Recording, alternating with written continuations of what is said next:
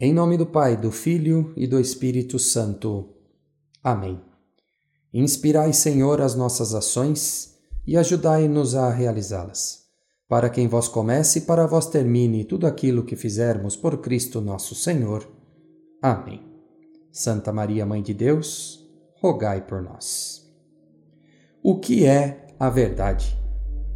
Vamos ler um trecho do Evangelho de São João, capítulo 18 onde Jesus é interrogado por Pôncio Pilatos. Versículo 33 em diante. Tornou, pois, a entrar Pilatos na audiência e chamou a Jesus e disse-lhe: Tu és o rei dos judeus? Respondeu-lhe Jesus: Tu dizes isso de ti mesmo ou disseram-te outros de mim? Pilatos respondeu: Porventura sou eu judeu? A tua nação e os principais dos sacerdotes entregaram-te a mim. Que fizeste? Respondeu Jesus: O meu reino não é deste mundo. Se o meu reino fosse deste mundo, pelejariam os meus servos para que eu não fosse entregue aos judeus. Mas agora o meu reino não é daqui. Disse-lhe, pois, Pilatos: Logo tu és rei? Respondeu Jesus: Tu dizes que eu sou rei.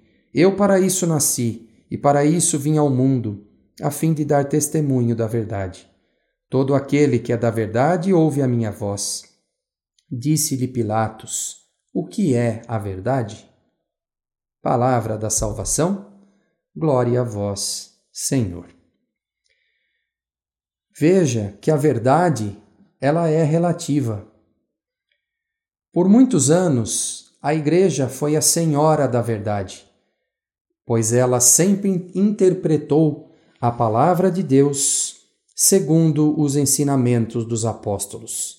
Isso chama-se tradição apostólica da Igreja.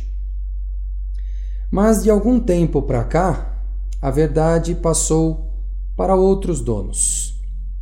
Muitos acusam a Igreja de ser manipuladora durante séculos. E começou com Martinho Lutero no ano de 1520, quando ele lançou suas 95 teses protestantes, ele lançou a ideia de acabar com o clericalismo da igreja. Ou seja, não existe papa, não existe bispo, não existe padre. Cada um interpreta a Bíblia ao seu bel prazer.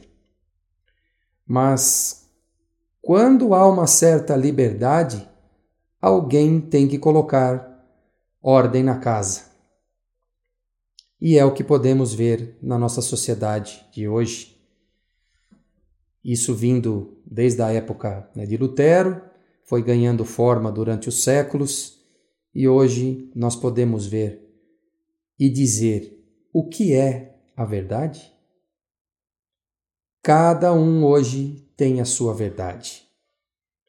Nós não podemos hoje dizer, não, o que é certo é o que está escrito na Bíblia, porque estamos num Estado laico e dentro do Estado não se fala em Deus. É incrível, né? Que temos um Estado laico, mas cada um tem a sua liberdade religiosa. Porém, a sua liberdade religiosa vai até onde o Estado permite. Neste período de pandemia, o Estado determinou que as igrejas ficassem fechadas. Onde está a minha liberdade religiosa? Quando falamos de aborto, a igreja diz que o aborto é incorreto, mas o Estado está querendo implantar o aborto da mesma forma.